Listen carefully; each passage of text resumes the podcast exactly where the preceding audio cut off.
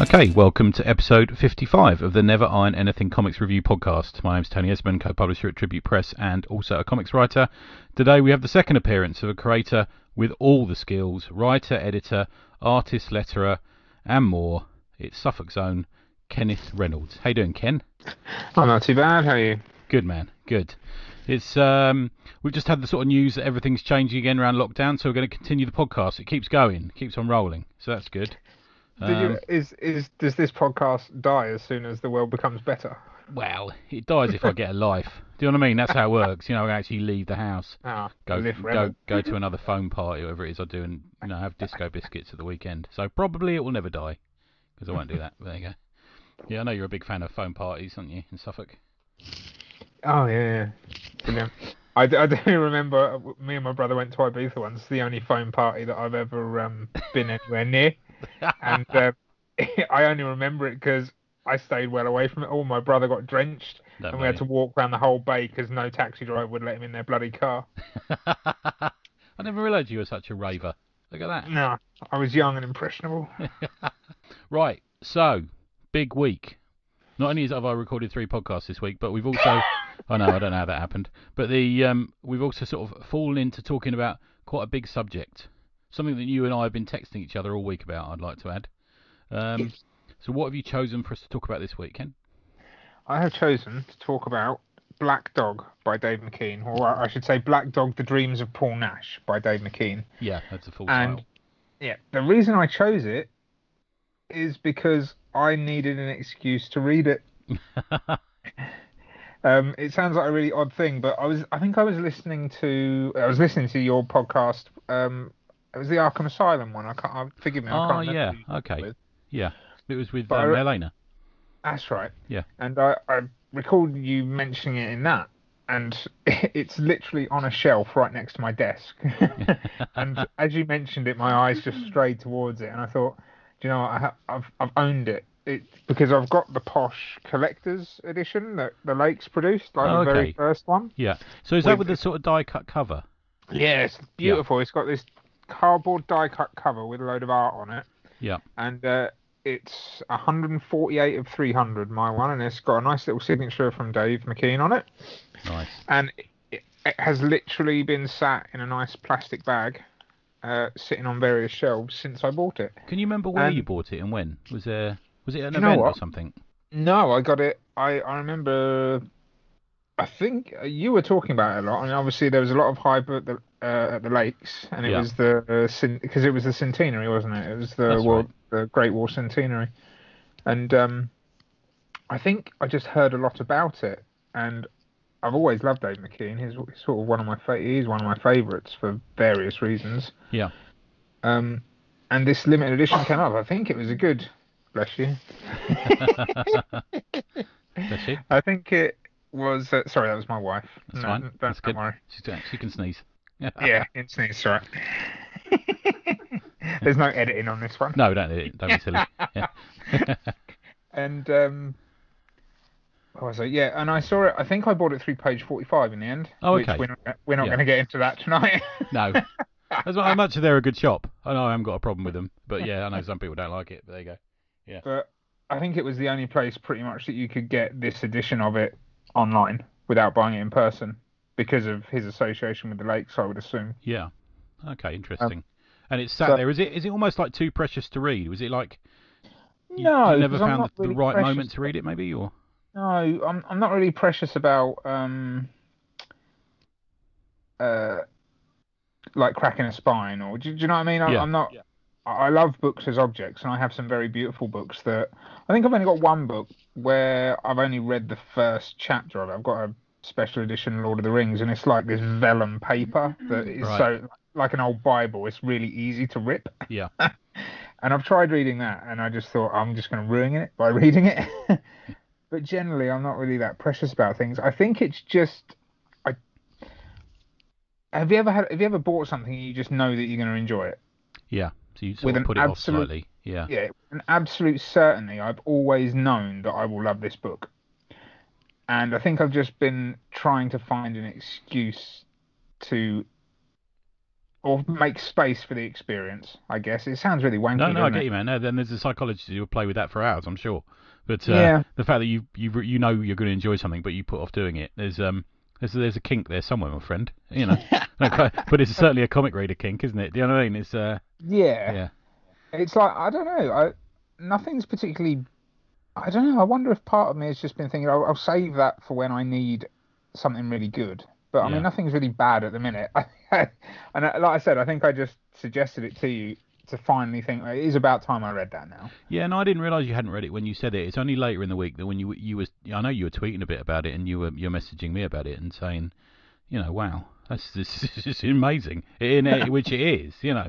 Um, it is. My history of the book is is a, is a slightly weird one. Is um I got sent, I was writing for down the tubes at the time and John Freeman, our buddy, he sent it to me and said, "Do you fancy reviewing this?" Which was quite a coup actually because I I wasn't the longest standing writer there and um this was a biggie, you know, it's one one of the big ones that we got to see early and not everyone did.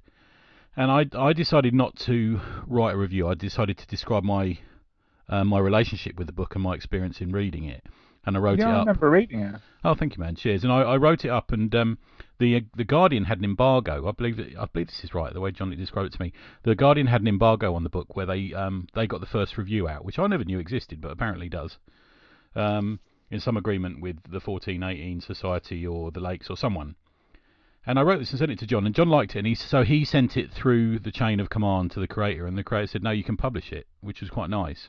Ooh. Yeah, I was quite chuffed with that because I suppose it also wasn't a review. Maybe that's how we got it under the wire. Do you know what I mean? Um, although we did show images from the book, and then I went to Yeah, but it was all, it was very much about how it affected you. It was more a story about you than the book, wasn't it? yeah, it's all about me, mate. You know that. That's, uh, that's uh, yeah. Um, so I then went to I think it was either Lakes or Lancaster. I can't remember where it was, and I met they they were running a table selling the book, and they said, "Oh, you're Tony Esmond. Would you like the artist proof?" And I got the artist proof, which is pretty You're cool. kidding. Yeah, so that's the one I've got. Um, I'm not sure if there was. There's probably going to be a few artist proofs with a book like that. I'm going to suggest. Mm. Um, but yeah, certainly one of them is my one. I was I was like over the moon, and like you, I don't. I never. I've never read my physical copy of the book because it's in now in you know a big a big comic bag and a board on it and Oh. sitting on a shelf downstairs. So I was going to ask you that because you, you put a picture up and, and I realised that there was no uh, spine crease. Yeah, exactly. So, I figured that you were reading digital. But I have actually I actually read my book book this time. good man, you're a star. I I read it on the I read it on the digital download, which was like a Dropbox link we got, and then I bought it as well on the Comixology. Um, I think I deleted. I think I had one of those sort of amateur Dropboxes where you only had so much space, and it was Yeah. quite a big file. So I sort of thought, oh, I've got the book, I'll delete it, and then I thought, no, I need to read it again, so I bought it off Comixology. But that's fine. It's an interesting book in guided view as well, actually, I imagine it is. especially the sequence at the end, which we may well talk about in a bit. Um, Mm. the um, that looks a little bit like a sort of film filmic sequence, literally on film. Um, I would be interested to know who had the final say on that because I'd imagine Mr. McKean would have a few ideas about how that guided view would work. You would like to think so, wouldn't you? And there's some impressive ways it works because there's um, the page layout is not, is far from fucking normal. It's you know there's no nine panel Mm. grid, is there really? You know? No. Um, yeah, it works okay. It works okay, and the backlit. I think I put the one up of him standing on the peak of the hill with the Mm. black dog looking out over the, the sea of fire almost, and Yeah. that works really well with the backlight on it, and it's gorgeous, in fact. You know, I'm not a great believer in digital, but we're all going that way, aren't we? Especially with the costs of um, importing a comic from the states at the moment. But uh, I mean, Yeah. I feel bad enough for the pile of physical books I haven't got around to reading. I Yeah. I dread to think of, well, I dread to think of looking at what's on some of my hard drives, but specifically, where are we going with this? Hang on. uh, digital comics that I've just sort of like from Kickstarters and from Humble Bundles. yeah, I've got years of collections of digital comics, and you know, my mind rarely clicks over to think, oh, I should probably look in that. yeah, Do you know what I mean? And There, some there will be a time where I'm going to have to start trying to make my way through. Yeah, that's the beauty of having this sort of um, pro Dropbox thing is I put it all in there now. Yeah, I just piled it all in there. But the problem with it, we're on the old, it's slightly off subject, we're on the older Europe Comics um, reviewers list, and they send you loads of books, but they're all titled one two three eight seven four, and you're like, oh fuck me, what is that? yeah. So you have to. Click, I've just looked at that one. Well, I'm looking at that one again. I'm almost like that. I'm ru- rubbish at scrolling through them, you know. But yeah, I know what you mean. Okay, so um, getting back on track, Black Dog was the winner of the V&A Museum Illustrated Book Award. Um, it was um, a commission from the 1418 Society, uh, which is the first, you know, the Great War Society, the history of the Great War, and the Lakes Comics um, Art Festival. Um, like you said, by Dave McKean. We talked about Dave McKean previously on the, the episode I did with Helena around Arkham Asylum. So re- rewind that way, and we're not going. I'm not going to go through his personal history, but we're going to talk about, a bit about his process. Did you have a have a good look at? Did you do much research on this dude, or did you have a look at any of the YouTube videos? Because there's quite a few of him out there being interviewed, aren't there? There is. There's there's quite a few about, but I didn't. I'm uh, mostly my reaction to reading it is to look into Paul Nash. Okay. Because cool. I must admit that I didn't know a lot about him beforehand. Me neither, actually. We do we do kind of ignore that fine art world, don't we? We're quite happy talking about Gil Kane and Sal Buscema, but uh, mm. someone says Paul Nash, and we're going, oh no, no, no, not interested, mate, not comics. That's how I feel about it sometimes. but um, well, should we start with him? Should we start a little bit with him? So Paul Nash, um, born 11th of May 1889 and died um, the 11th of July 1946, born in London. Uh, lived in the Kensington and Earls Court area before moving out to Buckinghamshire. A surrealist and war painter, painter uh, art, art, artist, and also a photographer and a writer. Um, the Tate described him as someone who played a key role in the development of modernism in English art, and he went to Slade. Um, uh, and um, I think Dave McKean makes the point a number of times, and, and in the company of a couple of art experts, by saying he's not even that good a painter. He's not an amazing painter, but you know, there's there's a real power in what he actually does. Is that how you feel about it, or? I felt that he went to extraordinary lengths to make the point that he was never good at painting figures. Yeah, yeah. Specifically, and I wonder if at that time the art movement was very involved with the human form, maybe, and that yeah. was what that was maybe why the opinion of his art was a bit lower. But I think I don't I would love to. I will eventually look into more of how the book was constructed because there's a lot of questions that I've got that I find interesting, specifically about how it was written. Because a lot of a lot of the writing in it feels like it's been lifted from Nash's writing. It really does, and there's a lot of um, it's not poetry, but it's sort of quasi poetry in there, isn't there? It's yeah, it, almost verse it really structures. Fades, yeah, there's yeah. there's verse structures that fade in and out. Yeah. and it just seems to be of a whim. But I mean, if you know any, well, if anyone knows anything about Dave McKean, it's like the he is so good because none of it's accidental. He like yeah. his his art, the construction of a page, it all looks quite chaotic and freeform, but there's there is so much structure to it as well yeah. that it it's it is built and there's foundations to it and everything's thought out. Yeah. So, so it's strictly speaking, it's not an autobi- It's not a biography of Nash at all, is it? It's a biography of Nash's dreams, and I think the opening line is, um, "This was my first dream, at least, at least the first dream I remember," which is a great mm. first line. Um, so McKean attacks it through what he considers to be the dreams, and they involve this creature, which is the black dog. What did you see as the representation of that dog, dude? Did you did you decide? Uh, Good question. No, I haven't decided. right. Okay. uh, I don't think it's a. I mean, the most simplistic interpretation is it's just the classic uh, symbolization of depression. I think that's. I've heard McKean say that. Um, but, but it there is more to it than that, isn't there? Deeper. I feel like it's a lot deeper than that, and there's there's a few things.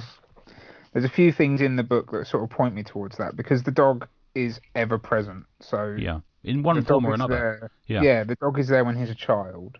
The dog. Do you know? Do you know what I mean? In childhood. Yeah. And, and he, at one point, let's face it, he is inside the dog. Yeah. I mean, yeah. There's there's images where there is literally his face upon the dog. Yeah. Sort of later on, which is sort of yeah. confusing. Um. yeah, that's a really a, str- a, strange moment, isn't it? Is that when the dog's in the foreground and he's running behind it, and you suddenly yeah the face just before they get to that hill? Yeah, it is. It is an incredible moment. So let's talk a little bit about a bit a bit about Nash and where this depression may have come from. So Nash initially enlisted as a private in 1914 for the Home Service, and for a short time he was a guard at the Tower of London, believe it or not. So that's pretty hmm. incredible when you think uh, there's there's something gothic about that that fits this book in my mind. You know, I'm surprised he didn't make an appearance. But. Later, after being um, married, he enlisted as an officer and was sent to the Western Front in February 1917. He was a second lieutenant in the um, Hampshire Regiment. Um, in 20, there's a couple of moments that are sort of big moments in his life, and in the 25th of May 1917, he broke some ribs and fell backwards into um, a hole or a um, I don't know, I don't know what it was, but he fell backwards on the battlefield and broke two ribs. Um, and um, subsequently, about about a month and a half later, it took him. To, he was returned from Belgium as an observer. Um, he was returned home, and then he returned back to Belgium as an observer, and began to replicate the world around him as an artist.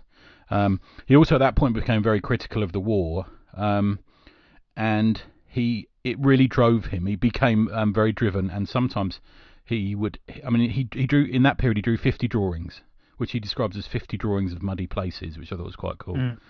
Um, he re- returned to England to work on them, but between the wars, he suffered bouts of depression um, and what we would probably what was called then shell shock and what we would call post-traumatic stress disorder. And he did struggle with money as well. So he's that the. I mean, we see it these days, don't we? We see the returning soldiers from war who end Yeah. up sleeping homeless and stuff. They're not really looked after, and I imagine it was even worse then. He was appointed a war artist for World War Two, um, and produced some actually some really beautiful works. Uh, some of my favourites. There's um an upside down. Is it a Stuka or something like that? An upside Oh. down plane, which is pretty. Are these the aeroplanes that sort of become and mix in with landscapes and things? Yeah, there's one called the Messerschmitt in Windsor Great Park, which is just brilliant. It's like uh, amazing. um, for me, his art that I really enjoyed is is the landscapes, um, and there's there's um, a haphazardness to, you know, um, almost iconic drawing of trees and muddy hills and stuff like that that um, that McKean replicates on occasion in this, doesn't he? I'm glad you brought that up because Yeah. it's it's subtle. Yeah, but it's yeah. it's ever present. Like it's just the there's sort of a very flat use of color here and there. Yeah. And that seems to be just he, he just just chosen touches and, Yeah. and and mixed it in somehow. I think it's really really clever because I didn't pick up on it reading it. And I think I paused about halfway through the book and thought, right, I really need to see some of Nash's work. Okay. Yeah. So I did a quick search, and it's there. It's instantly there. Yeah. Do you know what I mean? That, and it's really hard to describe how it is there. But he has mixed in some touches of style into the way he's rendered some of the pages. yeah. And the the miraculous thing about this book is it is such a mixture of styles and approaches. yeah. but it Almost by chapter, isn't it? Yeah. But it all hangs together brilliantly. Yeah. Like there's there's the, the narrative and the ideas justify it. Yeah. So Uh, when I say he's a surrealist painter, people kind of get the wrong idea about that often, don't they? They seem to think Yeah. it's shapes and flights of fancy, and you know, it's like a, a Yes album cover or something. But it's not. It's um, there's more to it. There's blocks and there's you know, there's there's iconography and the trees shoot up and the you know and a rep you know replicate themselves almost. They spread themselves out through a page, or there's a single tree on a hill and stuff like that. And um, there's a couple of pages I think that he McKean does so well, and one of them is the page with the Avocet in the foreground. Um, and to me, that really speaks a lot. And there's another one which is a page with a tree on it, a sort of slight hill. Um, Mm. and that reminded me a lot of his work. Yeah, yeah. It's um, it really is incredible. You can still actually find paintings in the Tate in London and in the Imperial War Museum. Apparently, you, there's still Yeah. still stuff that you can go and see of his, which now makes me want to wish lockdown was over because the Tate used to be opposite my work. So I was Right. always walking past it. But uh, yeah, sadly he died of asthma in his sleep. Um, an un, uh, a generally um, unhappy man. His brother was also who he calls I think he calls Jack, but was actually called John. I think. Um, his brother was also quite a well-known painter, and also So- um, a First World War survivor, which is quite Yeah, there's an interesting section in the book with having a discussion with his brother, isn't there? Yeah, yeah. There's there. The um, I, when I remembered this book, I never remembered it, it, it as a conversational piece. But there's some great little moments of conversation, aren't there? Oh, the. I mean, one of them you I- wanted to I- talk about. You, you mentioned. Yeah, we, Yeah. we we each chose two chapters that we wanted to focus on, and, and both of mine have nothing to do with war, really. Right. Not, Yeah, yeah. not directly. Um, I chose the one. The first one I chose was him having a conversation with his friends and the the. I, I guess a load of people on the art scene at the time. yeah, like a lot of very poncy people on the art scene, aren't they? and yeah. it's and it's it's news that war has just broken out, and there's this big conversation about and they're very untouched and untroubled by it. They Yeah. they don't seem to think that it will really trouble their lives much, or their their main concerns are about how it will affect the art scene. Well, that that is the one of the work. standout line is how it's almost like they're waiting for that line to happen, aren't they? When they say one Yeah. them says how will it affect the art market? Um, and it's just a really fascinating discussion about how half of the, or certainly some of them, just see art as trinkets for the rich, and it's their role to produce these trinkets and take the money, and Yeah. not really think upon it much more than that. and then but- sit in a bar as if they're in some kind of sort of punch early, you know, punch cartoon or something, isn't it? You know. Well, And- this is why I really wanted to talk about it because Yeah. it just goes to show how much a good cartoonist McKean is. Yeah. And I don't think anyone would really think of that as a primary comment. Yeah. He does some really interesting things with scale.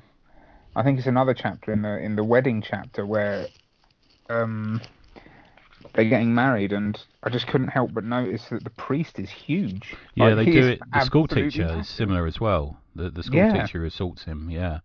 And And- there's a there's a sort of nasty caricature quality, like Mr. Punch actually, Yeah. like the book he did with Gaiman. There's that sort of nastiness to it. All the they're slightly grotesque, aren't they?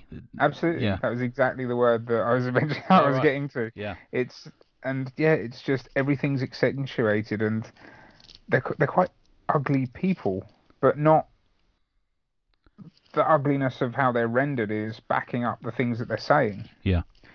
And There's a um, great line in that. One of my favourite lines is one looks to another one. I think it's, I think it's someone saying this to to Nash. And he says, "Civilization is stepping off a cliff, Paul." And I think that's a great line. And it's, uh, you know, I, c- I'd, I'd quite happily go onto Twitter and say that today. Yeah, because it still is, isn't it? But he goes on, yeah, I'm looking at that page now, and he goes on to say, if you want your work to have any value in such a chaotic world, you're going to have to engage with it. Yeah. Comment, criticize it, take it apart, and remake it in your own image. Don't hide under the skirts of the 16th century court painters. Yeah. Because he was talking about Rossetti, wasn't he? He wanted Yeah. to um, emulate him. And it's it becomes an important conversation Yeah. because of what happens. It's and this goes back to what I think the black dog dog represents partly is that I think it's as because there's quite a pivotal scene towards the end. Do you want to go into that quite yet? Uh, yeah, no, let's let's talk a little bit about what you've got to talk about there, do it. Yeah, but I mean, feel free to talk about it. I think if you want to explain the dog to us, then that's that's good, Uh, and I'd like to hear it. Yeah. I won't try and say. I'll explain what I think it is. Okay. Right. Good. Yeah. Yeah. Yeah. But um, there's a scene towards the end where he is literally crawling out of a dog. So there is Yeah. a dog laying on a gurney, and you see his eyes Yeah. behind you behind the mask of a dog, and he crawls out of its mouth, Yeah. and it's like a rebirth of sorts. And it comes at a point where they're trying to explain him coming out of his PTSD, possibly, or coming out Yeah. of or some sort of recovery. But I think it's as much as him finding himself as an artist Yeah. and sort of doubling down on the truth of what he wants to do and what it means to him as much as that. Yeah. It, it's shedding something basically, and I, and I think the foundation of that is laid in this chapter because he's experienced some really horrific things, and I think it's it, it's him grappling with that and facing it head on Yeah. because oddly enough, the chapter that precedes that, which is another interesting one, is him having a conversation with a friend that doesn't remember any of it, and he's a very happy man. Yeah. And in contrast, Nash is completely washed out, whereas his friend is rendered in lots of different colours. He does that a lot, doesn't he? There's a whole yeah that sequence where he's walking along with his friend, who's like almost like rainbow esque, with, Yeah. with strokes of colour, and he's he's washed out, and you know that I think that's a sign of PTSD though. I've I've done some reading on it recently for another project, and um, it, you you suffer you you enjoy nothing is what they say. You, there's Mm. nothing that you can enjoy in your life, and you and you you ghost along, um, not looking forward to anything, and and it, and everything is a burden to you, and I think that's what it's saying there, isn't it? Yeah. Yeah. Incredible. So I mean, I know Nash was prone to a change of style. Do you think that's why McKean did it? Do you think that's why he he chose he chose this? I mean, he's quite famous for saying the style should fit the story. You shouldn't, you know, it shouldn't be the opposite way around, which I think is really interesting. I've got the quote from him somewhere. I'll find it in a minute. But you know, that's quite an interesting point of view to take. I think. I think um, it's not a mistake that it's rendered as dreams. I think that gives you so much latitude. Yeah, yeah. I found the quote. It says, um, "I try very hard not to have a style, and always find the right tone of voice to express the ideas of that piece. Uh, this keeps you fresh.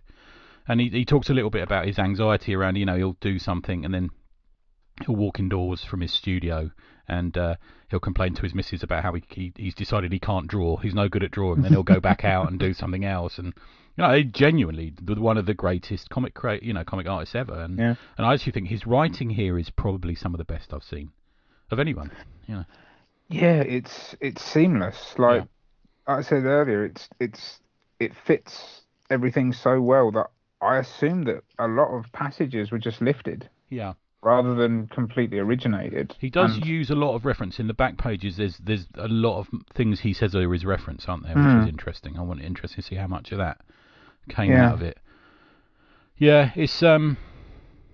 He says all stories and projects are different, so it could be crazy to draw them in the same way, which is you know you've only got to look at um, uh, Arkham Asylum. You know, just utterly different. You know, completely different from some of the shots in this.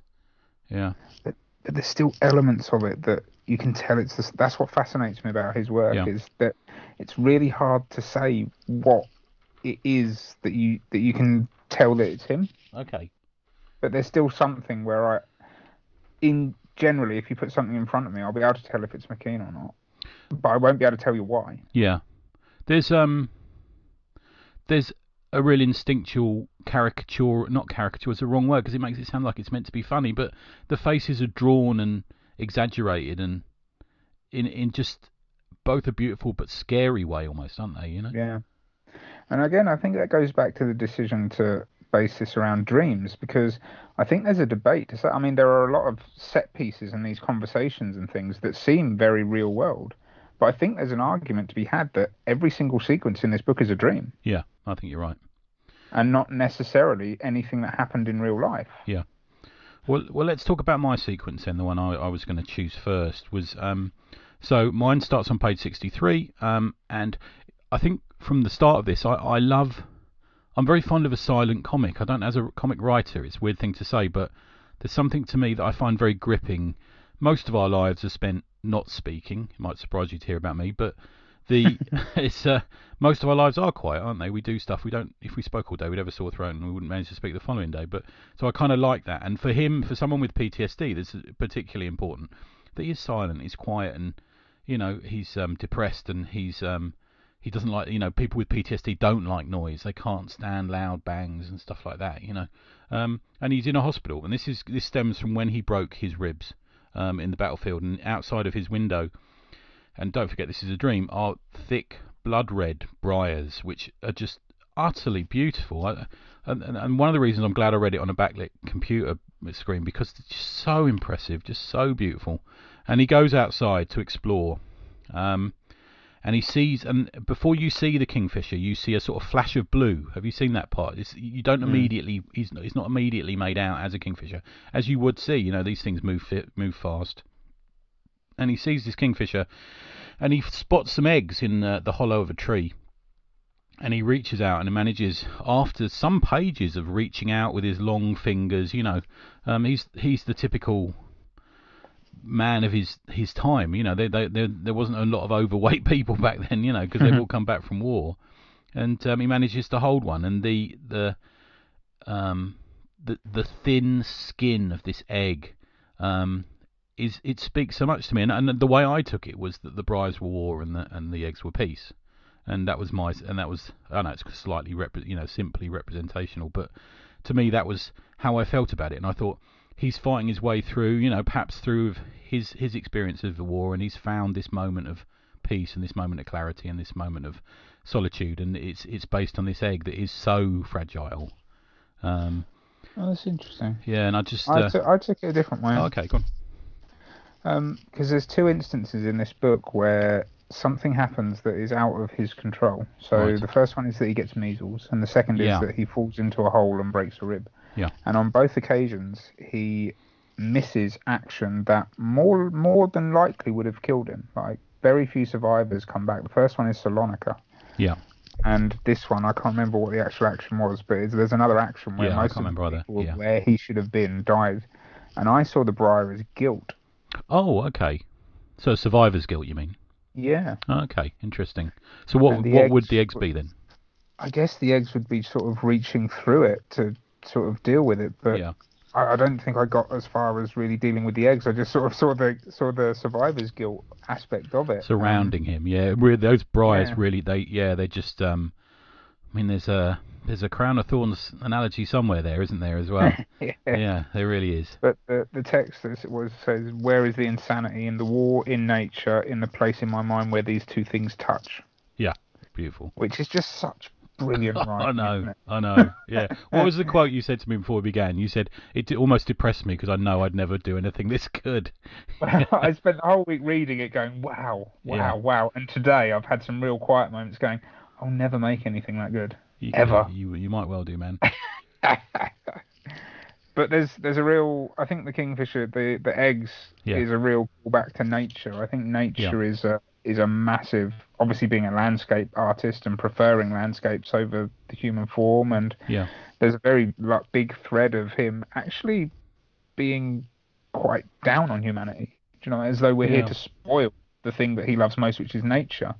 And and you know I'm quite a big Tolkien nut Yeah. who Yeah. is yeah. another person that's uh, another soldier that survived the Great War and went on to be creative. And uses nature to great effect in his books as well. You know, Yeah. the sort of trees and stuff, massively, Yeah. Yeah. massively, Yeah. and despised industry spoiling nature. Yeah. You know, and um, There's a lot of birds in this book, actually, aren't there? We've got the kingfisher. We've got, lot- as I mentioned earlier, we've got the avocet. We've got, um, is it a crow or a jackdaw at one point sitting there?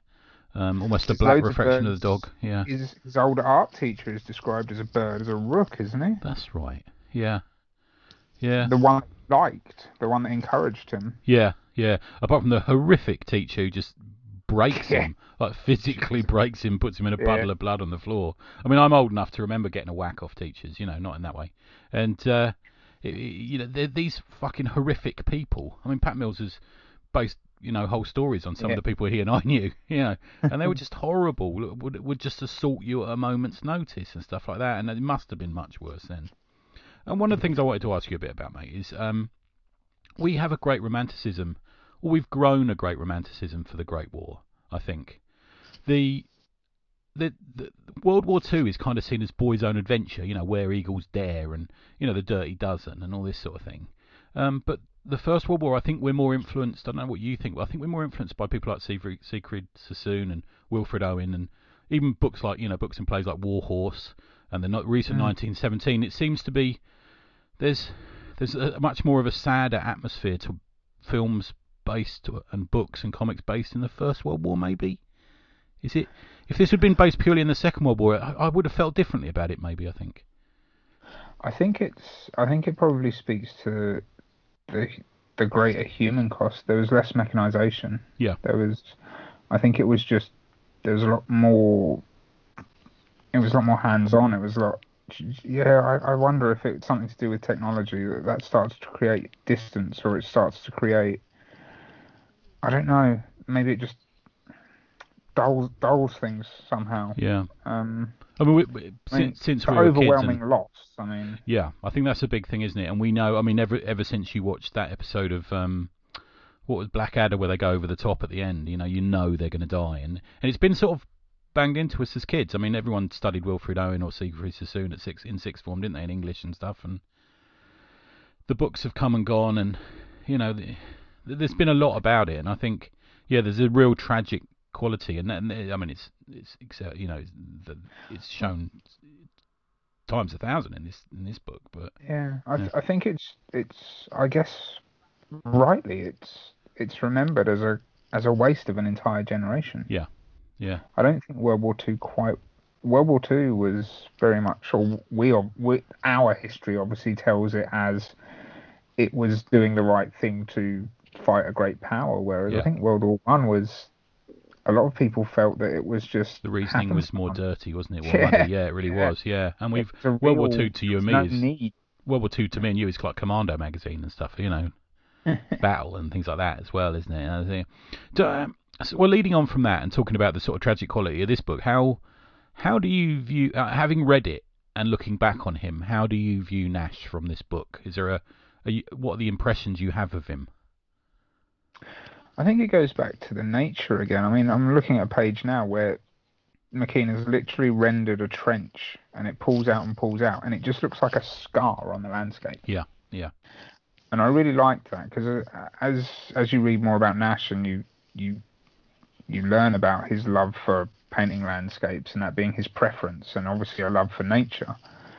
But the war, what it did to the surroundings around him, Yeah. obviously had a big effect. And in the conversation with his brother, they talk about these little bits of nature that begin poking through all the destruction. That's a great moment. So for those that haven't read it, he he's one. I mean, this is don't forget this is a dreams. Dreams are the collisions of memories. I believe is the phrase here, which is a great quote um, from him. But he's wandering across the landscape and he finds himself, you know, in, in a trench, and he he, walk, he he walks into his brother. And they have um, a conversation, which is mostly led by his brother. His brother has almost like a soliloquy towards the end of it, doesn't he?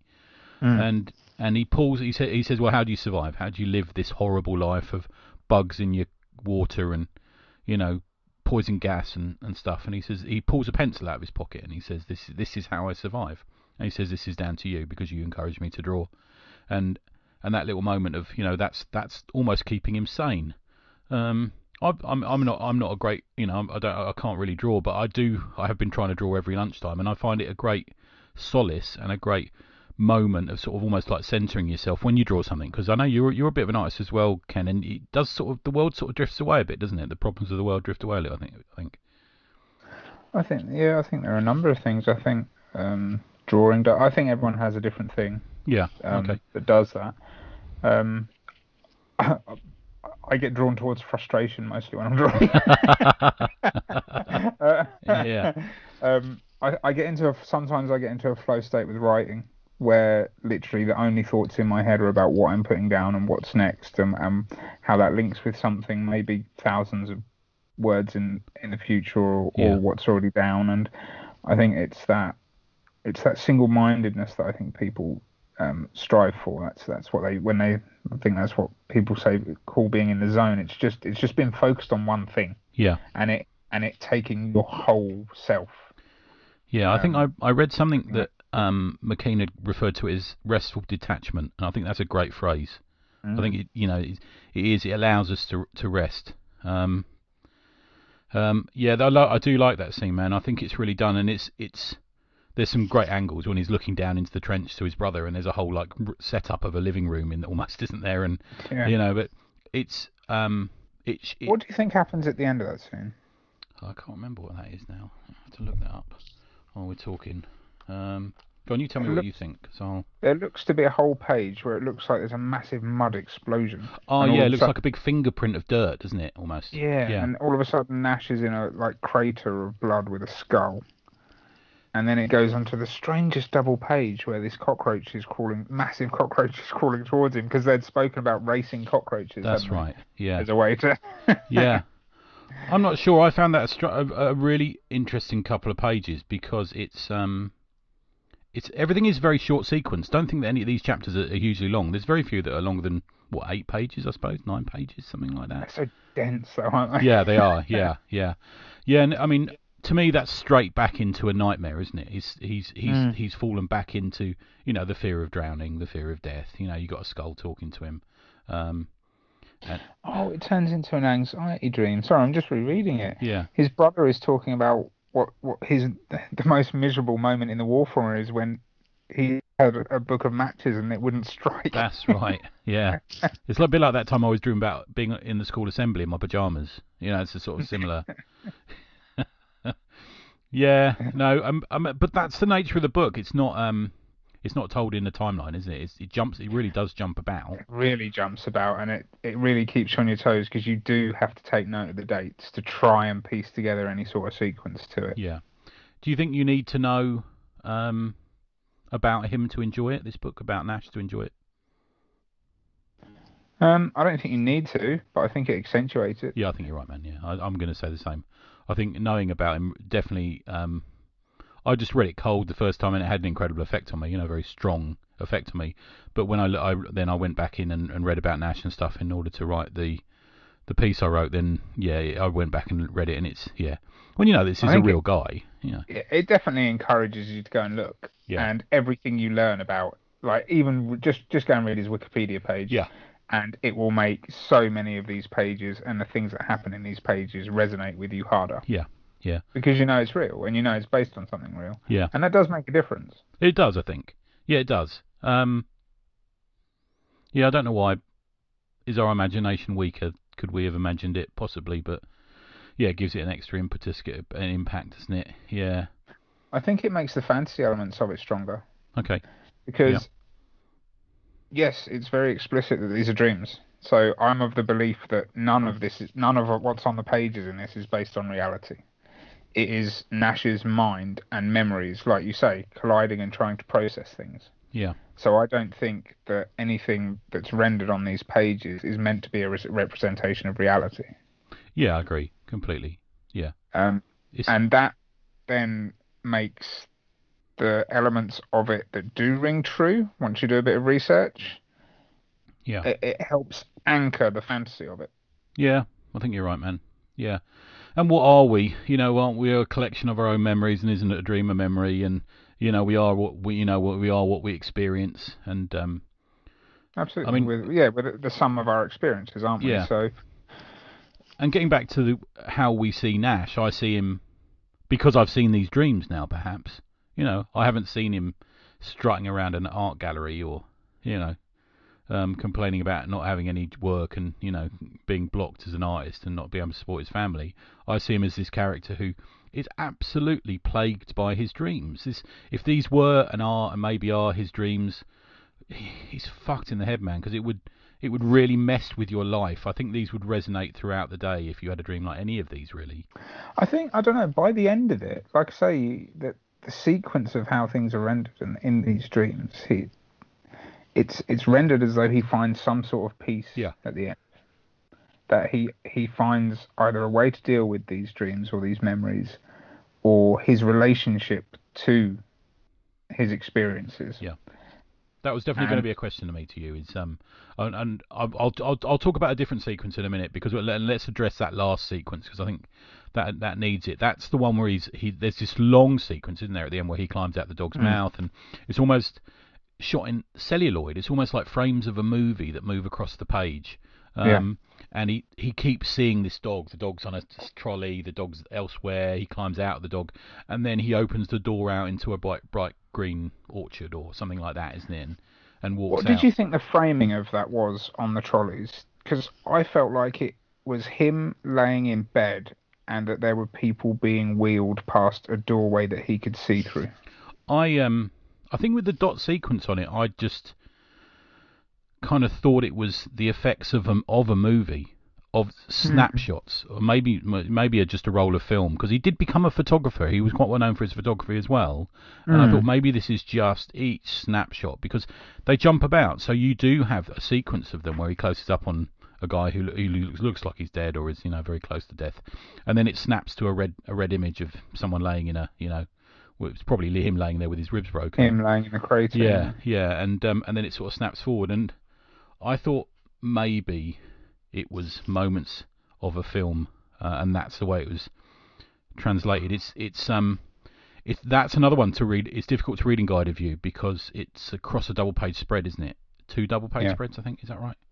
Yeah, Yeah. yeah, and it, yeah, it's it's an interesting way, and then it opens up to this gurney, and then then we get the sequence with the dog in a um, was it in a twelve panel grid page, which is Yeah. uh, almost back to traditional comic.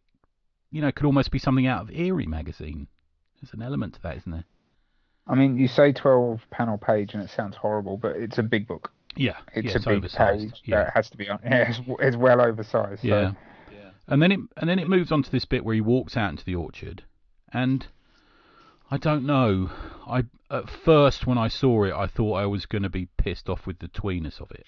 I think, but it it. It, um, it goes beyond that, doesn't it? It becomes something else. If he'd have just opened the door and walked out into Green Forest, I'd, gone- I'd have shouted "fuck you, Dave McKean."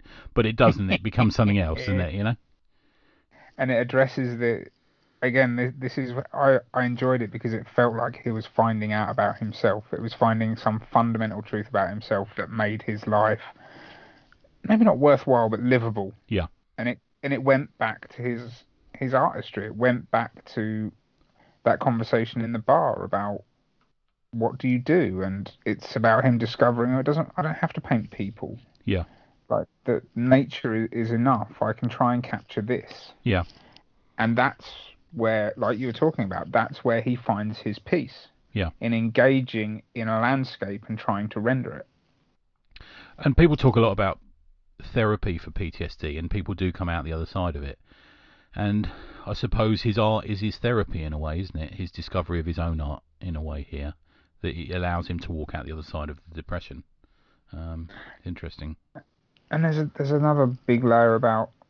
I mean, it, it's about Paul Nash, but it's an artist sort of trying to.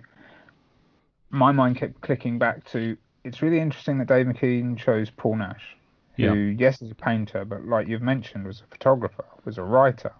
He Yeah. illustrated children's book. Like Dave McKean, he has Yeah, fantastical range, fantastic Yeah. range of very different artistic expression. So there's a very clear link between two artists, one writing a drawing a book about another. Yeah, and they, they do. McKean talks quite a lot about that, about how he felt um, almost uh, akin to uh, like you know like a distant brother to him because I think they both suffered a tragic loss as children, and also McKean happened to live in Rye, which is where um, where Nash lived towards the end of his Yeah. life, which you know, and he, he he mentions that in a number of interviews, so it obviously did have a big impact on him.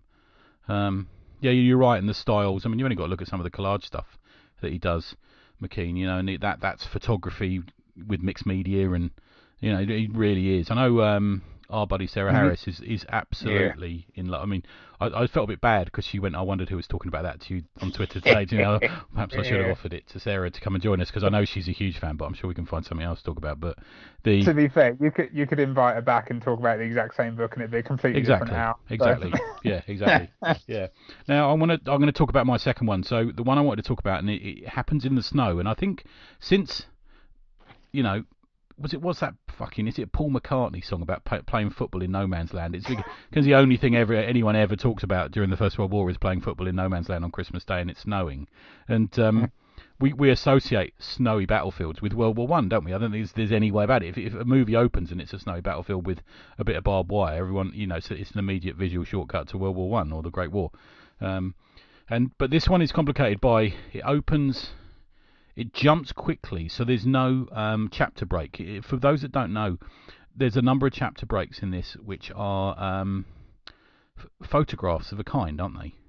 They're Sort of They're all framed. his. They're all McKean's mixed media photographs. Yeah. They're they're all sort of in these exposure frames, and Yeah. uh, yeah, they're all pure photography. And Of like some of them Thorns, I think one of them was, and Thorns one is before the Briar one, Yeah. and yeah, and the, he, I love some of his, uh, a lot of his mixed media books, sort of early on. Yeah. Like he used to, he did like a tarot book, and Oh, I think okay. he did one about, I think he did one about the M25, traveling around the M25 taking pictures. I think it's called London Orbital. oh, is it? I must have a look at that. Oh, I think Helena mentioned that. Yeah, okay. Yeah. Cool. But this one, so he's it's it's very quiet. You know, it's deafeningly quiet with the snow falling, and behind him something missiles, flares. It's hard to tell what it is. You know, sunspots. You know, magic sort of swirling around them, and um, it's Oh, I just, I know where you are now. It's it's a really, it's in the middle of a sequence, a yeah, chapter, is. isn't it? yeah, page eighty-four. There's a really yeah. odd sequence where he's he's at the beach and it's a represent because he has a famous picture after the war of uh, painting beaches. Okay, right. I think. Yeah. And there's that was one of my questions. There's a really weird sequence in it where there's sort of a load of suffragettes, yeah, yeah. It is strange, isn't it? and I didn't. And it just cut, like I said, it just smash cuts to this Yeah. battlefield that you're describing. Yeah, it, it really does, doesn't it? The uh, the only connection is the dog. The dog walking away, and suddenly the dog and him are transported, and he's he's in full battle gear with his, you know, his his um, English helmet on, you know, and um, the dog's running in front of him, and the dog.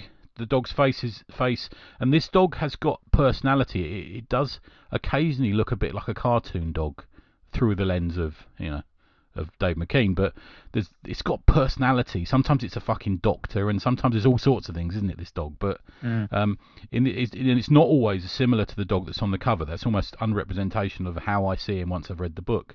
But the dog's running ahead of him, and its face is um, I don't know, it's distorting into it almost and, and into the colour of like a human face. And he chases it across the snow, and we get we get various camera angles looking at him, but all of them are beautiful. And my one of my favourites is the one suddenly you're just overhead, you're a hawk overhead, and the footprints in the snow. And Yeah. and snow's a difficult thing to draw, man. I, I was I was reading something about that Mike Grell said about drawing snow recently, and it's like it's the lack of drawing, but you need to show the depth and the slush and the you know it's a it's a, it's a cunning thing. And uh, he walks Mm. past a skull, so you know, and some barbed wire. And there's that. I think it's a jackdaw, isn't it? Is on the top of a dead body. Um, Yeah. And he and he's, he's he walks to the top of you know what could be a sand dune. So I suppose it could be a beach, isn't it? There's a there's a beachy element to some of it, and he walks to the top Yeah, of this snowy hill. And Yeah, there's a, a light over the brow of the hill, and he takes a whole page. yeah, he does, doesn't He he? suggests this light, this red light across the hill, Yeah, and then there's a whole page as a, as a beat before it reveals what's there. yeah, And it's definitely Nash's face on the dog because Yeah. one thing that is so distinctive all the way through this book is Nash's nose. yep, yeah, and they're the same And lips was- as well, actually. I reckon. Yeah. And I was overjoyed to see a picture of Nash and go, yeah, that is his nose. Ah, okay, yeah. He's not a bad looking fella, Nash. He's all right. You can tell he's got a way Yeah. about him, isn't he? Yeah, yeah. Yeah, no, it's an interesting one, and he's he's led by himself, isn't he? He's led by his own depression, I suppose, to look out, and and he stands atop this hill and looks out on a sea of a sea of fire, um, which is a battlefield that is completely alight with um, yellow yellow flames in the white of the snow, and he is in grey on the right and the dog on the left looking out across it, and the dog's got is this sort of loping large black canine old school you know sort of uh, I'm not even sure what kind of dog it is but there's it's huge isn't it? it I mean it does differ in size throughout the book but that I just that page I put that on Twitter I think yesterday and it got so many so many comments you know. Um It's just and and oddly enough, Nash's um, I'm just looking at it now, and there's something really odd about his right leg. He's Okay. he's transparent. You can see the brow of the hill through his leg, yeah okay yeah you can um, can't you dog- he's a ghost yeah and the dog is solid. that's true man yeah that is I never And noticed that before Sort of wonder if it's like his, like you say, his depression or his morbid curiosity just leading him on to to see these terrible things. yeah to his own So- destruction the PTSD Yeah, to record, but the need to record them, the need to see them, because one day he'll have, because he might have to record it. You, you know, yeah um, Interesting, Yeah. man. The, the the other, uh, it's funny you should mention the transparency through the legs. So there's the ghosting of him. He's you know he's a ghost in his own life and his own dreams. He's not fully you know he's not fully back Mm. to himself. But the other thing I mentioned, and I say this because you're a letterer. In fact, you're a letterer who's worked on my comics very successfully. and we got a lovely comment about it yesterday, actually, funny enough. But a lot of the panels, the, the word balloons he uses are transparent as well, isn't he? There's not. I think in the cartoony bit you were talking about earlier, the one that we Yeah. referred to as a punch, you see through the not in everyone. So the the one where he's talking with his brother, solid white blocks. But the one where he's talking in that bar, you you, you can see through to the drawing underneath sometimes. Yeah. Yeah. And I, know I've seen a few. I think Andy Bloor uses that technique because I pointed it out to him and he went, "Oh, I never realised I did that." But uh, is that something you've ever used or?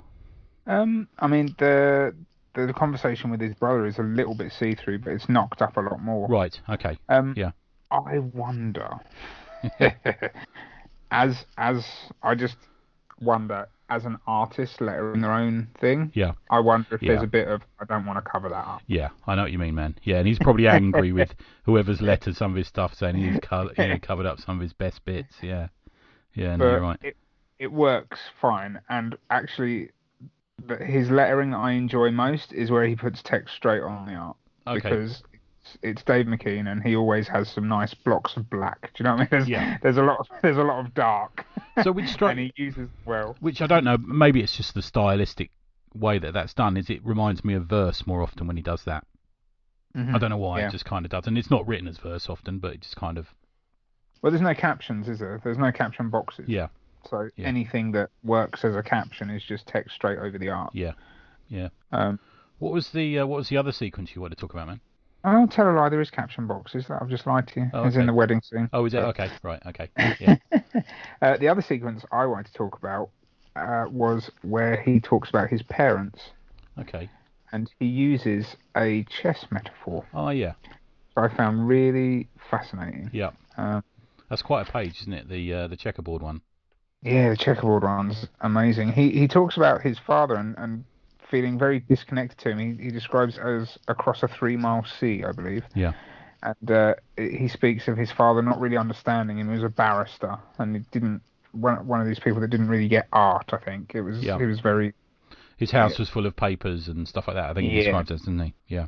But he had a grandfather that encouraged him, and um, uh, I'll read this bit for you because because I think it just encapsulates it encapsulates a relationship in about five or six lines. Okay. Fathers and, fathers and sons, a king and a pawn, on a three mile board, man- maneuvering around each other, the king checking his position as the pawn moves towards promotion, hoping not to be seen, and neither of them comment on the absence of the queen. And that segues into a page that then talks about his mother, Yeah. who, and I, I looked into it again, did suffer mental health problems. She did, didn't she? taken Yeah. to asylum. And it's a whole page of a checkerboard, of, of a chessboard. Yeah. And the images flit in and out of it. Some of them join up, some of them are sort of small cuts and sections. Some in places, some of the images overlap over multiple squares, but Yeah. the tone changes. So it's black, white, black, white. And to me, after following straight on from that metaphor about his relationship with his dad, about how he's the king and the pawn, and how they move around each other, like they're aware of each other, but they keep a distance. They've each got their own moti- motivations and motives. And then to go on and use the the the board itself as a metaphor for his mother, Yeah. which he goes on to say is is meant to be this this solid um, piece of your life, the foundation of your life that, that helps helps you grow, you know. And Yeah. and he goes on to explain that she was what was it the constantly shifting, unpredictable storm at the centre of my life. Yeah. And she never And- speaks in it, doesn't it? Her mouth is No, never open, and yeah. No, and it's it, I just liked the, the the constant shift between black and white. Yeah. Sort of to me symbolizes the unpredictability of his mother, but it symbolizes a, as a board, as a thing that is meant to be solid, that is meant to be stable, to allow things like things to happen. Yeah.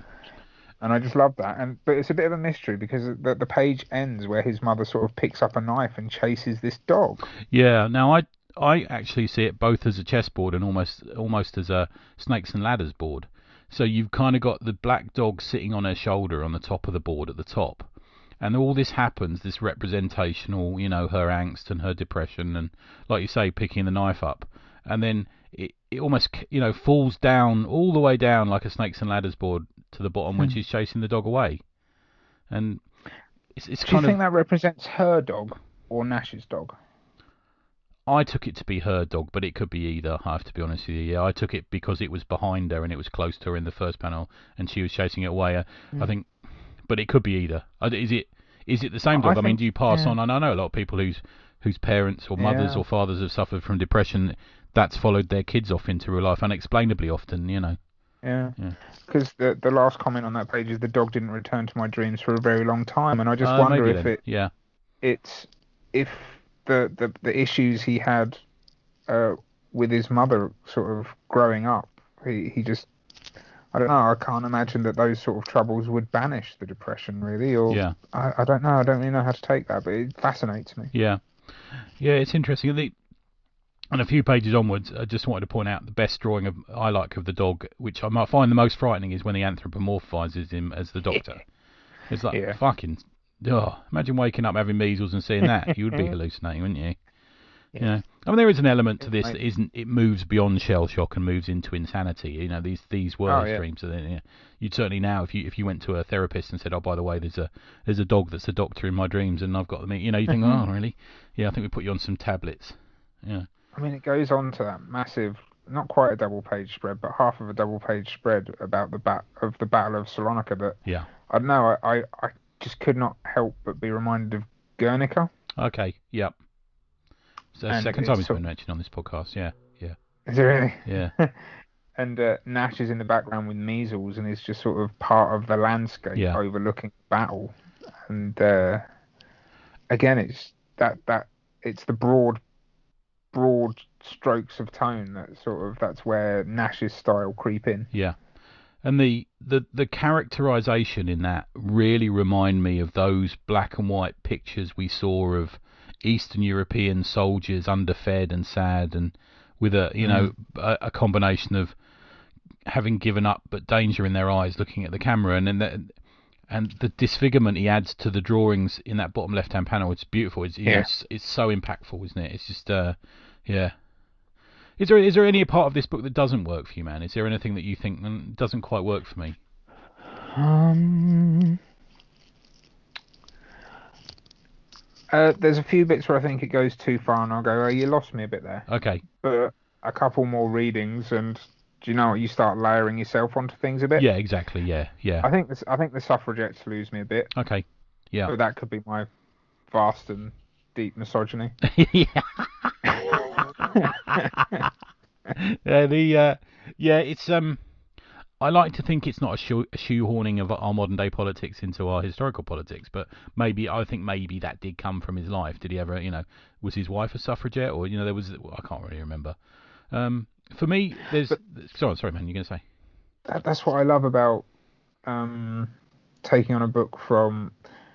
There's a certain amount of trust that you put into creators. yeah, yeah, So the reason that I could have this book on my shelf, knowing that I was going to enjoy it at some point, is because I know Dave McKean for me is a safe bet, yeah, and I have utter trust that in his process, I, I know that he is a consummate artist. So what what ends up in one of his books will be rigorously thought through, Yeah. and there will be a reason for it. There's nothing in here that he's just put in on a whim. yeah. I agree, and I think You know? I often I worry because I do quite a lot of research for these shows, and um, I always try and find interviews with the creator about the subject if possible. And I always worry because I think we we're getting to know creators too well these days. And Oh, yes. um, yeah, and uh, I am with him. I was worried having seen some of the videos of his musical stuff. Um, which I'll be honest with you, I can I can take or leave. I'm not. It, it it's not. Uh, I'm about the comics. So, and I was worried whether he was going to be too. Um, use the phrase again this week. Hippy dippy about it all, you know. um, but he never. There's there was a genuine honesty to him. There's there's an obsession about his craft and obsession about Nash, which I think is is fine with me if someone is interviewing you about it. I wouldn't if we we're at a dinner party and he spent all dinner talking about Paul Nash, and I'd probably be pi- pissed off with him. But he's been asked questions about it. That's fine. But I was worried there was going to be that um, arty fartiness about them, but it didn't appear for me. Thankfully, he I maintained my admiration for him throughout the interviews because I think if you're going to throw yourself into something, you throw yourself into it, and I, I- just Yeah. admire that. I mean, I'd love, man, you know, we'd all love to give up work and you and I just to, to write and just to throw ourselves into Yeah. it, but you know, it probably won't happen till we're in our 60s. But I just love the fact that he is a great talent and he has the the money and the time and the you know the position the positioning and the support structure that allows him just to be creative in that room. And um, there's a couple of interviews with him where he's in his studio and it's full of stuff, and you, you, you kind of sense, oh, he's looking out at this like, I don't know, Avocet model, or I don't know what the fuck he's got there, an old phone or something like that, you know. And you think, well, that's kind of there's something about his world and his view that um, is is sewn so tightly into his work that it just makes it so recognisable, like you said before. That I just really enjoy that aspect to it. I do the, the immersion in the art, and I think if there's ever a book that you could just be completely immersed in, it's this one. uh, Genuinely, you know. Yeah, I think the re- the reason I talk about trusting a creator, and I don't know a lot about Dave McKean. I, I don't think I've I've never taken the time to really research into him. I've Yeah. I, my impression of him is pretty much through interacting with his work, and the impression I have of him Yeah. has built up this sense of trust because in his work I see an acute degree of artistic integrity Yeah, I think you're right. Yeah, agreed. when Yeah. I when I invest when I I mean like I said like I keep going back to I paid a lot of money for this book to sit on a shelf for years yeah. at, at no point did it cross my mind that I'd wasted my money yeah, me too. Yeah. because I I trusted that his work like he like you say he throws himself into the work and um yeah I I don't extend that trust to a lot of creators I don't think No, very really few uh, these days, man. Yeah, I'm glad he's not on Twitter talking about fucking bollocks all the time. Yeah. Right, Yeah. get on my nerves. Know. Yeah, and uh, I kind of uh, again we, we, we sort of stray stray back and forth to this subject. Yeah, I think we do know creators too much, Yeah. and I think mostly because the modern machinations of marketing are that a lot of Comics are sold on personality, aren't they? Yeah. A lot of selling is down to the creators now. Yeah. You, you, you used to just leave that to your publisher to get on with while you wrote. You got on with the next thing, yeah. And you got on with the next thing, but now you've got to be on there and out and building your audience. You know. Yeah. it, and I think that's a few barriers have come down that that isn't great necessarily great to have come down. I think some people interact with their audience brilliantly, and Yeah. I think it might help their art in some ways, but some people are much better communicating with their audience through the end product. I think. Yeah, I think so. And it does a lot. You know, great creators communicate through their art, and I think there's an emotion that comes up off the page in this book. Um, I'll just the one comment I had because I know we, we were talking a second ago about bits that didn't work for me is um, if you ever look at I think it's page 52 when you talk about the big crack in the earth that is the trench. Um, Mm. which runs on the right hand side of the page. On the left hand side of the page is this sort of green abstract stuff. It didn't quite work Yeah. for me. Didn't uh, didn't I wasn't feeling that. Um, No, the I did sort of counterpoint was too much for me on that page. Yeah. Yeah. It did. Yeah, I didn't. Yeah, I didn't know. I. I. It's either. It doesn't really seem like an explosion. There, there's something about. I, I thought maybe thought it was sort of suggestions of stars and a galaxy, maybe. Okay, I thought it was um, the the battle between the war and nature, but yeah, I can see what you're mm. saying. Yeah, yeah, yeah. It's amazing, man. I But- like, I don't, I'm, do you know what we've we've not disagreed, but we've had different opinions about different scenes in this book, and I don't think I'm I don't think you're wrong about any of them. You know, it's sort of I don't think. Yeah, I, that's the great thing about it. It's, it's like oh, it's, it is like one of those wanky mood boards, isn't it? You see what you want to see. yeah, yeah, yeah, yeah. But it's again that plays into the whole aspect of the dream thing. Is is people make a living off interpreting dreams, and everyone knows that's bollocks Yeah, because everyone's got an opinion. yeah, you know what I mean? yeah, And the great thing about this, and I, we are going to get into this discussion of why this book isn't sort of everywhere Yeah. and everyone's talking about it. It's because it's one of those books that a certain section of comic readers or a certain section of the artistic landscape will not call this a comic. yeah. I know. It yeah, would be called an art narrative, or do you know Yeah. what I mean? Yeah. And it's a, it's a bloody comic yeah, completely. Yeah. And you can sit here and you can appreciate it like walking around a gallery. Yeah. Every single person that reads this can get something completely different off of every page. Yeah. There's there's And- moments in it that are strictly comics. You know, they're old school. I mean, I know he's a huge fan of Batman and stuff like that. McKean. He Yeah. grew up on superhero comics. He has a love for them. But there's but there's moments that I would put more akin to say from our little circle of friends, Gareth Hopkins' work, which is still comics Yeah. as well. Yeah. Yeah. Yeah. And do you know what? I hate to think because you and I are the least sort of arty farty. You know, hipster nonsense talking idiots that I know. And when I have a talk with you, and it is a, a hugely practical talk, and we have a sense of humour about things, but there is something about this book that does bring that bring that side of us out, isn't there? There genuinely is. Yeah. There is you like I said. we- I mean, we've we've stumbled across that a couple of times just in this conversation. We sort of apologise when we get a bit too poncy about it, yeah. and that's that isn't a bad thing. No, the, the bad thing is not recognizing that a comic can make you do that. Yeah. Yeah. And that that that isn't a limitation on anything. It's it it shows the breadth of the medium. Yeah. And people stamp on that. And there is a certain section of people that stamp on that because they don't want comics to be that. Yep. They want to keep it for high end art. They want to keep it for people that want to be wanky about stuff all the time. Yeah. And there's space for it all. And that's what really irritates me is is these this pigeonholing of things. Yeah. And I mean, there's a Could straight the fact- there's a straight line through him to Barry Windsor Smith, back to Jack Kirby. You know, there's Yeah. to Sienkiewicz, to these people. You know, you know John J. Muth. There's a, there's a there's a there's a little gr- there's a line between all of them, and all the way back to fucking Ditko. You know, it's it's Th- This is comics. It's strictly comics for me, I, and it's it can be both. It can be an art book, but it's a comic. You know, there's no. You can call it a graphic novel if you want. I don't really care. But yeah, that's what it is for me. Yeah. As long as it sells it, I don't give a fuck. You know, I think one of the reasons. Well, let's get on to that bit then about why we think it isn't. You know, a bit more about that. Why why why it isn't more thought of. And I I, absol- I actually think it's because it's not in print. I think I don't think it's currently in print. I think there's a soft cover version of it coming. I think if you Dark look on, put it out, didn't yeah, but I think if you look on Amazon, I don't think it's available. Really? Yeah, well, maybe we'll do a live a live look up while we're talking. But I think I looked at it because I was thinking of get I was going to get it for a pal. Um, I was going to get it for um, Pat Pat Mills because he'd seen it but didn't own a copy, and I know what a fan of him, fan of the you know the Great War or or the researching the Great War he is, and I thought I'll get him a copy of this, and I was chatting to him about it online the other day, and I went to look it up, and I don't think I'm just doing it while we're talking. Um, what's it called again? I'm joking. The uh, and uh, I don't think it's for sale. Let's see. Second edition paperback pre-order. Black Dog: The Dreams of Nash Kindle. Hardcover. Oh, that's Spanish. Um, Second edition, December next year. fucking hell. Oh, it is, isn't it? December the thirtieth, twenty twenty-one. And it's got a weird different Yeah. cover on it, isn't it? It's like almost they're standing on a wave. Yeah, they did a hardcover. Yeah. Um, it says a French version. French version. Yeah. No, that's it. I can't see.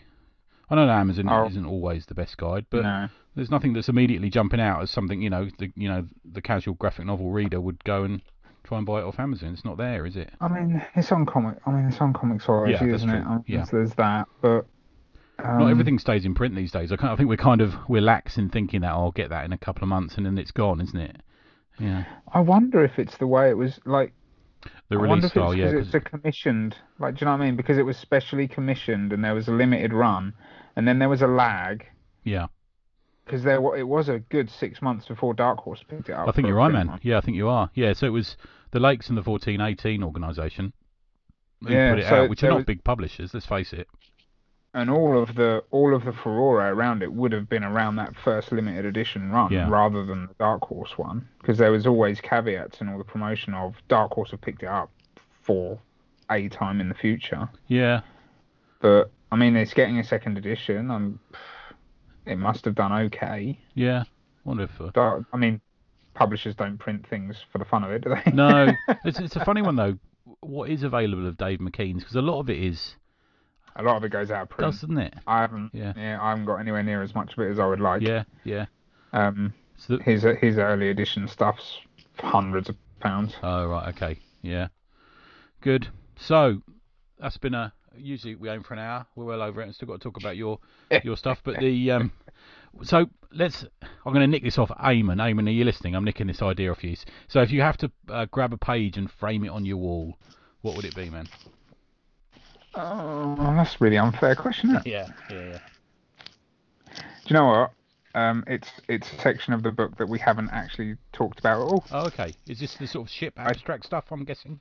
Yeah, Ah, good, yeah. Yeah, it's the crossing of the channel. That's a beautiful. Um, the the the It's just so atmospheric. Yeah, it is. Yeah, it's um misty shapes, but he gets them so right, doesn't know. he? Hmm. In scale. I think I like I like the page where they almost collide with the hospital ship. Yeah, yeah, That's really powerful. There's some really powerful, but his rendering of the dog on the page opposite that is probably my favourite rendering of the dog throughout. It's like it, it's seen seen through mist, and then there's a close up where the body of the dog is completely faded. It's like a smudge, but the face of it is clear, yeah. and there's a clarity to the eyes too. I, that's my favourite rendering of the dog all the way through. I think. Nice one, man. Yeah. For me, it's going to be. I'm slightly obsessed with the way that his face is drawn in this. Um, the open, clean. You know, there's no sparkle in his red eyes. It's page 65. It's where he walks into the forest of um, the forest of sort of blood uh, to find the kingfisher egg, and he's surrounded by it. And uh, I don't know. I just uh, I like that his eyes are red in that. yeah, that's one of it the makes, things. it makes you wonder if the brambles are inside his head. That's true. And you're seeing it through his eyes. Yeah, yeah, that is true, and it's just a just a forest. But I, uh, yeah, I mean that's the one page that I always. I, I read this on. Um, I got got sent it during the day, and I was desperate to review it, and I was so tired, and I was on like the you know the half 10, 11 o'clock drunk train out of St Pancras, and uh, the um, I remember reading this, and I ended up putting some headphones in because there's a load of the Luton crowd on the train. And uh, I remember this this page really stuck out to me at the time. It's the one of the ones I featured in the review, and it's just it's just it's so beautiful. Yeah, yeah. On that page where he's reaching through towards the eggs is brilliant. Yeah, yeah, it is. Yeah, yeah, it really is, and you really feel it, don't you? You really feel his outstretched arm, and he's reaching, reaching, reaching. Yeah, just just beautiful stuff. And he draws hands so well, doesn't he? Those hands, Yeah. it's incredible. They're sort of twisted though, aren't they? They're Yeah, Something. I- it reminds me a bit of that um, South, bank the famous South Bank. You know, where the electricity fires out of the hand at the start of the South Bank show. There's a bit of that there somewhere. Yeah, yeah, We didn't even talk about the chapter that's really sketchy about the young boy dying. yeah, yeah. Oh, There's so much to it. mhm. And how many pages is this? It's uh, 112 pages. There you go. So it's not super Feels long, like is it? But No, it isn't super long, but the the physical edition, I I had to check myself every time I turned the page because the stock is so thick. right, okay, yeah, I get you. That's what you want, though, isn't it? Yeah. Yeah, And they're big pages, aren't they, as well? They are. They are. they are Yeah. huge. Yeah. Good stuff, man. Thank you for that. That's absolutely brilliant. I expected that one, so I was really looking forward to tonight actually, because I was expecting you to to pull out the big guns on that one, my friend. Um, well, I was going to do an advert about prostitution or heroin or something. I think we'll probably end, leave that one for just for the day. just in case Mr. McKean ever listens to this and he thinks, why have you done an ad- why have you done an advert about prozzies? You know, what am I gonna say? I'll save that for next one. I'll save that for when I'm doing with Richard Chief next week. There you go. He enjoys a prostitute or two. Good. He doesn't really. That's a joke. Sorry, Rich. Um, so you're always busy, man. You're always busy doing things. Whenever I Mhm. speak to you, you're always busy. So what what's what's currently on the uh, the slate at the moment, man? Oh, I'm I'm really trying to slow down a bit. Um, Yeah. I had an interesting week this week. Um, I've I made a little story for my kid, Oh, nice. and it's you'll love it. It's got unicorns in it. Oh, brilliant. Yeah, I write a good Anyway. unicorn. I don't know if you've heard. Yeah, I'll have to have a look into it, see if it can influence the next one. Leave it for another. Okay. I'm going to say about another 12 years before you show her my my unicorns here. Yeah. She's got this little. Um, my my sister made her a little woolen rabbit, and she used to lose it all the time. So I made up a little story about this, the adventures that it goes on every time she loses it. Oh, nice. And So I did you make it into a comic? Did you? Or? Uh, I didn't. It's a prose book, Oh, nice. Okay. And I turned it into sort of a, a illustrated chapter book for her. And um, I've just I whacked that on Amazon about two weeks ago now, and Amazon in their um, infinite wisdom, for some reason, decided to categorize it under erotica. I saw you did this. You know, you were tweeting about this, and what the fuck? You've been you've been hanging about with me. There's some algorithm. well, uh, and I had a week of back and forth emails with this Amazon customer service guy going, "It is I don't understand what's going on," and they kept going. You've put the setting in the setup of the book. You've chosen erotica, and I kept sending them screenshots going, "I've put it under kids literature. I don't understand why it's under erotica." and I was back and forth, back and forth, and Think I of the sales, the Ken. details of it. yeah. well, I kept checking the details of it, going, "I've put keyword toy rabbit. Is that where the problem is?" Oh right, yeah, could be, couldn't it? Yeah. I'll just imagine some dude, you know, some dude in I don't know, let's make up a country, North Germany, Ah, you know, yeah. sitting on the couch with his trousers around his ankles, and he's reading your book, and he's going, "This ain't helping." Well, after that tweet, our, our, our friend John Otway goes, "Oh, that's my order cancelled," and I just tweeted back to him saying, "See it as a challenge." he is a murderer. We know that Yeah, for a fact. Yeah. absolutely, yeah. Good. it's in the eyes. he's got, he's got himself a Joker face mask today as well. Said, it's not doing your, you know, the rumours of you being a murderer, John, any good. This is it. I'm yeah. starting to feel really uncomfortable with the joke because his it's going to get to a point where he's going to make us all look really silly by actually murdering someone. Yeah, uh, proved it now. He will, and Yeah. he will enjoy that joke. Yeah, it's like if you if you keep calling people Nazis, eventually they invade Poland. That's what happens. You know. So anyway, yeah, I've, I've written a kids book. Um, I, I had a discussion with a with my boss actually going with this little thing, and she goes, "Oh, it reminds me of that episode of Friends where Phoebe's out on a date, and the guy goes, I write erotic, I write erotic literature for children." She goes, "You're that guy now." that that's weird. The second Friends reference today, because somebody messaged me today saying Black Friday shit. I really don't want a Central Perk T-shirt. Yeah, yeah. What else you what else you up to, man? You got any you got any lettering jobs on the on the go at the moment, or? I have um. I got my comp copy through today of Sagas of the Shield Maiden. I don't know if you've seen that one floating about. I haven't seen that one. Together. Yeah, it's really nice. I book, think really Vince good. bought that one. Yeah, he was telling me about it. Yeah, Yeah, yeah. Um, I think Dan got it as well. Hmm. Actually, he tweeted about it today. Um, after I said I got mine, I'm really happy with it. It's really fun to work on. Oh, nice, good stuff, man. yeah. One of those jobs where oh, everyone's so good that it just makes your job so much easier. Oh, good. That's good. Leaving space. Leave space.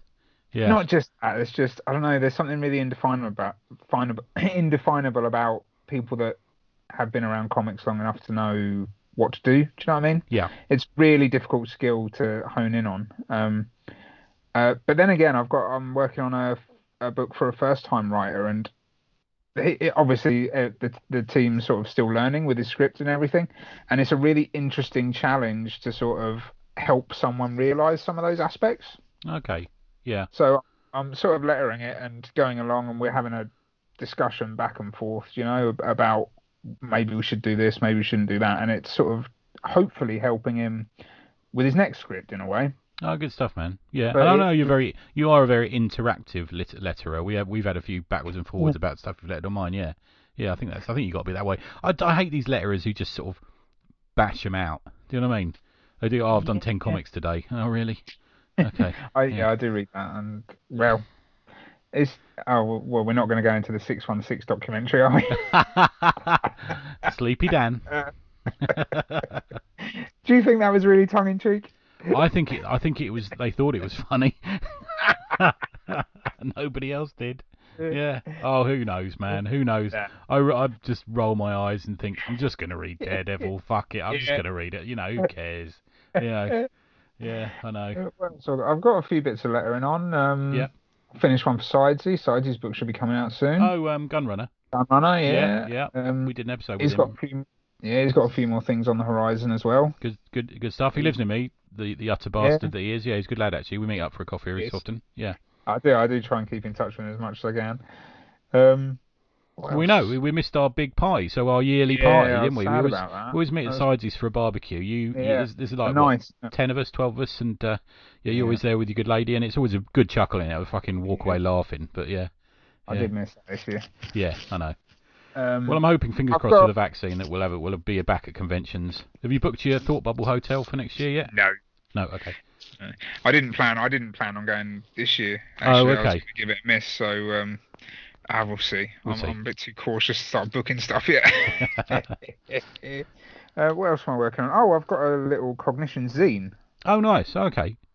It's like I, I wrote a little all ages script for it, which is like a case file. Okay. And it's it starts off as like a report and then it segues into a, a, few comic pages to sort of continue the story and then it ends up in sort of a reporty summary and I've I've figured out a way where I can sort of hand make the zine to make it look like a buff folder. Oh, nice stuff, man.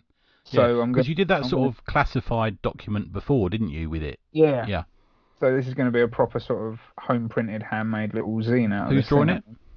Uh, BP Johnson, Ben Peter Johnson. Oh, I yeah. don't know. He, you know? I've heard of him. I don't. I can't remember what I've seen, but I, know, I certainly know the name. Yeah. Yeah, he used to do some. I think it was Blythe Moria or something like that. He used to put sort of little collections of funny things out. But he worked. Okay. He, he did some work in Sliced, and he's a really. He's, he's got a really interesting line. He's really cartoony, and his take on um, the robot and the mouse are uh, really nice. Oh, nice.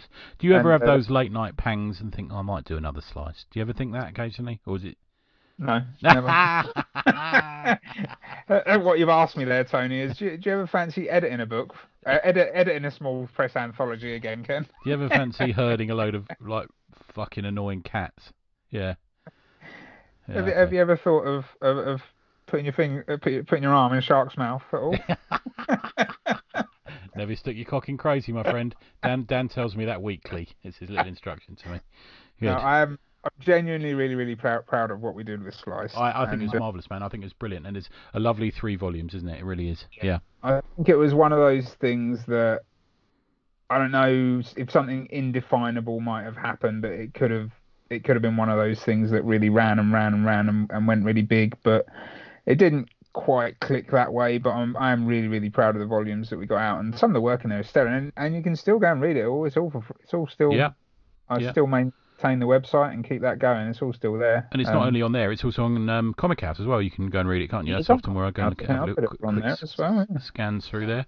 Yeah. No, I I, I was sort of dipping my toe back. I'd I'd had quite a few years off from making comics, and uh, that's where I dipped my toe in to start again. And yeah, I, I found it a really sort of friendly, experimental environment, man. I think there's some there's some Yeah. great people in there. Really are. Yeah. I do I do miss anthology. I don't miss anthologies. I, as an idea, I Yeah. think there should be more small press anthologies. Yeah. But they do need editors that attract the Yeah. right people. I think we need them because people now just throw themselves into long form comics Yeah. and don't quite often grasp it. But if you have someone who's quite happy, you know, as a hobby, to guide them on a five pager, I think that's Yeah. why stuff like Dog Breath and Zarjaz is so successful. I think because they do that, I think that's fine. I'll tell you what's a good example of that, man. It's something you're involved in is Space Warp. Yeah, I think I think that's another one that a lot of not newcomers, but a lot of sort of fairly, you know, not not sort of super pro artists were involved, and they got Mm. they got you know taught stuff as they went along. And I know Pat threw himself into being you know a mentor to these people, and I think that's Yeah. what's needed a lot of the time. that the trouble is with these projects that is what needed you need that central person Yeah. that uh, makes me uh, makes me sound like I was too central to that because I always I like to think that with Sliced I was that central person to the people that contributed to it. Yeah. but anyone that read it it didn't really matter if they didn't need to know who I was I do get you know what I mean Yeah, yeah, I get you. It was never it was never a vanity project of I'm editing this thing We should have called it Ken Reynolds, you know, sliced. I think that would. Uh, absolutely Yeah. absolutely Oh, no, I get you, man. just been my Yeah. like like like those uh, Stephen King books. You don't actually know what the title of the book is. It's just Stephen King. yes, yeah, yeah. Bubbles Devere. yeah, no, I get you, man. That's, good. The trouble is that is where a lot of small press anthologies fall down. Is you do need that central person to be committed to it for a very long time. Yeah. Yeah. And we well we we know what life's like. It, it is a very challenging thing to keep going. Oh yeah, completely. I mean, we had another planning meeting for Hercules Four today, and uh, yeah, we. I mean, we, we we we we literally spent an hour talking about who we'd like to offer the backup strip to, you know, and we still didn't find anyone. Yeah, because we just that tonally it has to be. Yeah, I know what you mean, man. Yeah, I know what you mean. Cool. Thanks for that, dude. Absolutely brilliant. Um, one of our longest episodes, that unsurprisingly. But there you go. Um, have a um, have a look at Ken's stuff. Where can we find you, Ken? Uh, you pretty much find everything on kenreynolds.co.uk. Cool. And if you're on ComicHaus, you can find Slice and other other comics. Just search for Ken Reynolds on there. Um, and where are you on Twitter, babes?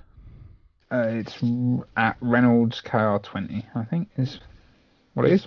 Okay, cool. Uh, if you look look um, look on Tinder under K Dog, um, D A W G, you'll find him on there. Um, you, you can find Luckily, me. luckily my wife's left the room now. you can find me. Uh, you can pre-order. A we've got still two more days left of the pre-order for uh, Atomic Hercules three. Thanks to everyone who's ordered it.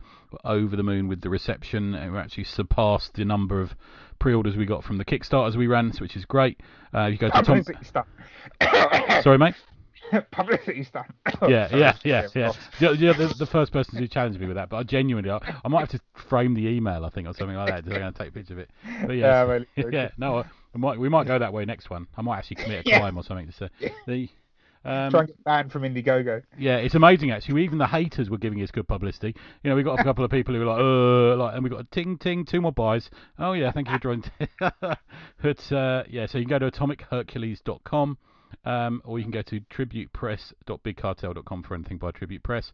Uh, for anything by myself, Dan or Vince, you can go to neverironanything.bigcartel.com because we've uh, finally sorted our shit out and we've got all our books on a one shop. So it's, we're pretty pleased with that. And thanks to everyone who's bought some stuff off that over the Thought Bubble weekend. Good. Thanks, Ken.